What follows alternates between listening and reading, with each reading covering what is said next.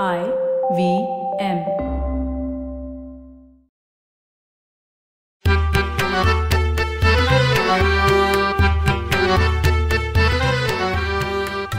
नमस्कार मंडळी मी डॉक्टर राजीव.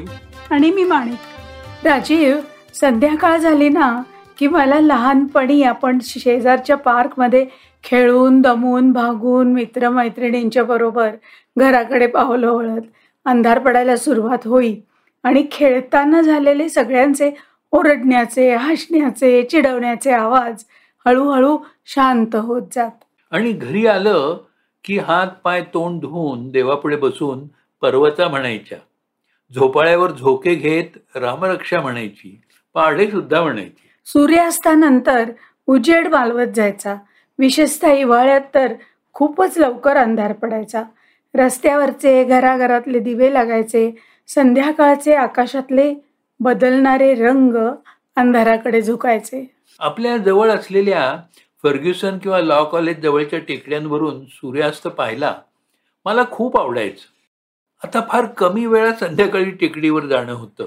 पण तिथून खूप मोठा आकाशाचा विस्तार दिसायचा ना टेकडीवरून.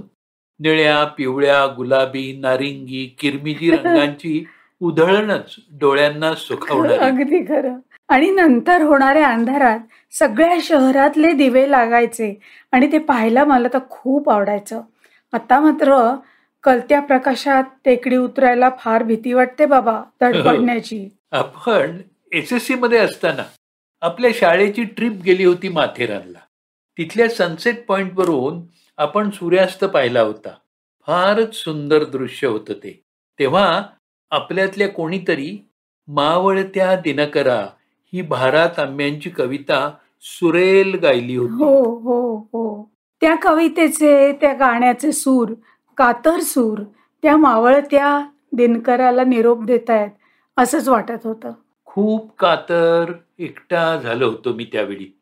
सगळ्या घोळक्यात असून सुद्धा गहिवरलोही होतो. मावळत्या दिनकरा. ते शब्द ते सूर खोलवर जाऊन भिडत होते. राजीव मला वाटतं सूर्यास्ताची ती वेळच कातर असते. ते दृश्य विलोभनीय असलं तरी सूर्य दिसेनासा होण्याचा क्षण अगदी निसटता असतो. तो क्षण टिपण्यासाठी तर महाबळेश्वरच्या सनसाईन पॉइंटवर रोज संध्याकाळी किती पर्यटकांची गर्दी असते. प्रत्येक जण त्या दिसेनाशा होणाऱ्या सूर्याकडे बघत एकटा एकटा होत जातो. असं म्हणतात की महाबळेश्वरच्या सनसेट पॉइंट वरून दिसणारा सूर्यास्त म्हणजे मुंबईच्या अरबी समुद्रात बुडत असलेलं सूर्यबिंब असतं. बुडणाऱ्या सूर्यावर समुद्राच्या लाटा हलत असल्याचाही भास होतो. सूर्यास्त या नावावरून मला आचार्य अत्र्यांनी पंडित जवाहरलाल नेहरूंच्या निधनानंतर अगदी ओळीनं लिहिलेल्या मृत्यूलेखांचं नंतर निघालेलं पुस्तक आठवतं बरं का? आचार्य अत्र्यांनी त्यांच्या समर्थ शब्दातून अगदी झपाटलेल्या अवस्थेत पंडित नेहरूंवरचे सगळे लेख म्हणजे ती वाहिलेली श्रद्धांजलीच होती. आता सूर्यास्त होऊन संध्याकाळ झाली आहे. हा दिवसाचा तिसरा प्रहर. संध्या समय म्हणजे सूर्यास्तानंतरचा रात्रीपर्यंतचा काळ.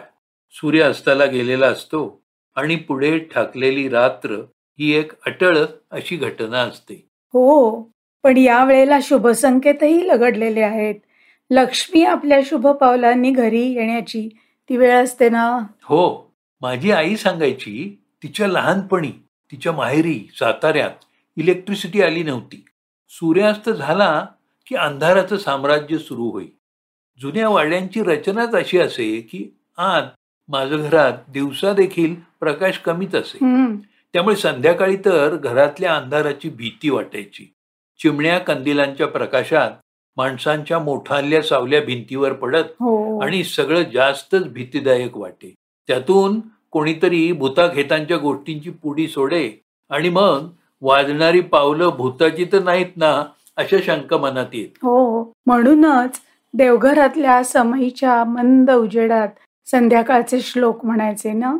शुभं करोती कल्याणम आरोग्यम धनसंपदा. शत्रुबुद्धी विनाशाय दीपज्योती नमोस्तुते आणि रामरक्षा तिचा तर आधारच वाटायचा. अंधाऱ्या वाटेनं संध्याकाळी एकटं जाताना रामरक्षा पुटपुटत पुटपुटत गेल्याचं मला अजूनही आठवतंय. खरंच अंधारात रामनामाचाच आधार वाटायचा. कशी गंमत असते बघ अंधारात रामाचंच नाव कसं मनात यायचं? कृष्णाचं नाही. रामजन्म मध्यान्नीचा. तर कृष्ण जन्म अंधाऱ्या रात्रीतला. पण अंधारात एकटं असताना मनातल्या मनात मदतीला यायचा राम. याचं कारण संध्याकाळच्या वेळी म्हणलेले संध्याकाळचे रामरक्षेसारख्या श्लोकांचे आपल्यावर झालेले संस्कार. हे श्लोक म्हणजे कविताच असतात ना? नित्यनेमानं म्हणावं असं वाटणारं काव्य श्लोक होऊन जातं. आणि मनात खोलवर भिडतं. आधार देतं. मला वाटतं संध्याकाळची वेळच अशी असते की ती कवी मनाला साथ घालते. सांज समयावर केलेल्या कितीतरी कविता याचीच साक्ष देतात. संध्याकाळची कातरता कवी मनाला भुरळ पडणारीच असते. भाषा कोणतीही असो या कातर वेळेच्या कविता म्हणजे कवी मनाचं प्रगटीकरणच असतं ना? कितीतरी मराठी हिंदी कविता गाणी या सांज समयावरची आठवता येत नाही बघ ना कहीं दूर जब दिन ढल जाए हे असो. किंवा दिन ढल जाए हाय रात न जाय हे असो तीच व्याकुळ कातरता हो आणि मला एकदम सुधीर मोग्यांनी लिहिलेलं सांज ये गोकुळी सावळी सावळी हे गीत आठवलं. भारा तांब्यांच्या मावळत्या दिनकरापासून किती एक मराठी कविता या संधी कालावरती आहेत. मराठीतलं संध्याकाळ आठवत म्हटलेलं एक अगदी जुनं गाणं मला आठवतंय बरं का. ते असं आहे इथेच आणि या बांधावर अशीच श्यामल वेळ. सख्या रे किती रंगला खेळ. तसंच एक व्याकुळ गीत संध्या छाया भिवभिती हृदया. यात संध्याकाळ येते ती म्हातारपणाचं रूप घेऊन. अंधारी रात्र जवळ आल्याची चाहूल जाणवते या भिववणाऱ्या संध्या छायेत.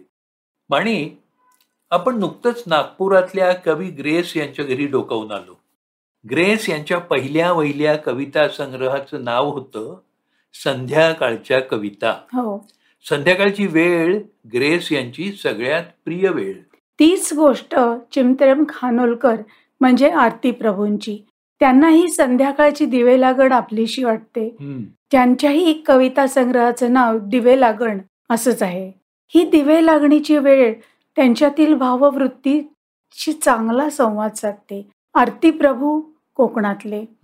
त्यामुळे कोकणातील रुजून आलेल्या त्यांच्या भाववृत्ती दिवे लागणीला बोलक्या होऊन शब्दातून डोकावतात. खरंच कोकणचा परिसर आणि दिवे लागण याच्यामध्ये एक अतूट नातं आहे. माडा पोफळीच्या बनातील संध्याकाळची निशब्दता भूताखेतांनी झपाटलेली मन आणि सभोवतीचा निसर्गही जरा अद्भुतांचा साज लेऊन उभा असतो. या सांजवताना येणाऱ्या शांततेला होड्यांच्या वल्ल्यांचे आवाज आडवा छेद देतात. आणि याच वेळी दूर देवळातल्या गाभाऱ्यातून येणारा गंभीर घंटानाद जणू त्या शांततेत भरच घालतो. हो. अशी हुरहुर लावणारी दिवे लागण आरती प्रभू आपल्या कवितेतून शब्दबद्ध करतात. बरं का माणिक? डॉक्टर माधवी वैद्य म्हणजेच माझी मामी बहीण असलेली माहेरची जया पटवर्धन हो ना. हिनी फार सुंदर लेख लिहिलाय सांध्य पर्व या नावाचा. हम्म. त्या लेखात तिने लिहिलंय की दुपारच्या उन्हापेक्षा ग्रेस आणि आरती प्रभूंना संध्या समय अधिक प्रिय आहे. दुपारच्या उन्हात इंद्रियातले शोक जागृत होतात. तर संध्याकाळी याच वेदना हेच श्लोक शब्दरूप घेतात आणि संध्यासमयी निर्मितीची बीज अंकुरू लागतात. ग्रेस तर म्हणतात संध्याकाळी मेघ दाटून येतात परींच्या गर्भासारखे. त्यांच्यात शब्दात पारिजाताहून गूढ देठ भगव्या रंगाचा संध्या राणीच्या ओटीत मेघ गर्भार परीचा. वा. एक सांगू का? ग्रेस काय किंवा आरती प्रभू काय? त्यांनी वसा घेतला होता तो सुखाचा नाही तर दुःखाचा. त्यांनी संध्येला आपलं म्हटलं आणि पहाट वेळेकडे मात्र पाठ फिरवली. त्यामुळे ग्रेस आणि आरती प्रभू यांच्या कवितेतून प्रगटणारी ती संध्याकाळ रमणीय नाही गूढ आहे. ही भीती अनामिक स्वरूपाची आहे. ग्रेसनी म्हटलंय भीतीनी बावरलेल्या शब्दांच्या संध्याकाळी भीतीनी बावरलेल्या शब्दांच्या संध्याकाळी मी विसरून मोजित बसतो कवितेच्या माझ्या ओळी. आणि आरती प्रभू म्हणतात पारवा शेला तुझा हा स्पंदने काला जरी दूरदृष्टी लागली का? का तनु बावरी? जाहला सूर्यास्तराणी जाहला सूर्यास्तराणी. ग्रेसना वाटतं संध्याकाळ ही एक शहाणी वेळ असते. आणि अशा शहाण्या वेळीच आत्मशोध घेणं शक्य असतं. ते म्हणतात सांज घराला आली चरणांची जुळवित वेल तू दीप उजळले तेव्हा प्राणात उमलले फूल. आरती प्रभूंनी संध्याकाळ त्यांच्या मनाची भावविभोर अवस्था घेऊनच आपल्यासमोर आणली आहे. ते म्हणतात तिन्ही सांजची रानात हंबर जशी ऐल पैल या मनात उदासी तशी. ग्रेसची संध्याकाळ जशी गूढ आहे ना तशीच आरतीप्रभूंची संध्याकाळ ही गूढच आहे. आत्मशोधाचा मनस्वी प्रयत्न साकारताना शब्द एकात एक गुंफले जातात. मावळतीच्या शेवटच्या किरणांची फुलं होऊन समुद्राच्या दिशाहीन पाण्यात बुडतात. राजीव ग्रेसची एक फारच सुंदर कविता आहे. या व्याकुळ संध्या समयी शब्दाचा जीव वितळतो. तुक्याच्या हातामधला मी अभंग उचलून घेतो. वा. या व्याकुळ संध्या समयी अंधार हळू ढवळावा. संन्यस्त सुखाच्या काठी वळवाचा पाऊस यावा. वा. आणि संध्याकाळच्या आकाशातल्या रंगांची उधळण बघता बघता आपण कधी संध्यासमयीच्या शब्दांच्या उधळणीत गुंगलो हेच कळलं नाही. पण झालंय काय? या साऱ्या कवी शब्दांची उदासीत सभोवताली पसरली आहे सायंकाळचं रूप घेऊन. खरंय. त्यातून जरा बाहेर पडून छान तालासुराच्या संध्याकाळच्या गाण्यांनी निरोप घेऊयात. हम्म मलाही तेच वाटतंय. गीताचं बघ ते आलबेलातलं गाणं आहे. ठेक्याचं मस्त गीत आहे. आणि ते म्हणत आपण निरोप घेऊया. श्याम ढले खिडकी तले तुम सिटी बजाना छोड दो. हम्म बरं आहे मंडळी. पुन्हा भेटूच मराठी खिडकीतून. मराठी खिडकीतून. तुम्हाला मराठी खिडकीतून हा आमचा पॉडकास्ट आवडला असेल ना तर तुम्ही आम्हाला फेसबुकवर जरूर सांगा. आणि तसंच तुमच्या नातेवाईकांना मित्रमंडळींनाही जरूर ऐकायला सांगा. काय? पुन्हा भेटूया गुरुवारी मराठी खिडकीतून फक्त आय व्ही एम पॉडकास्ट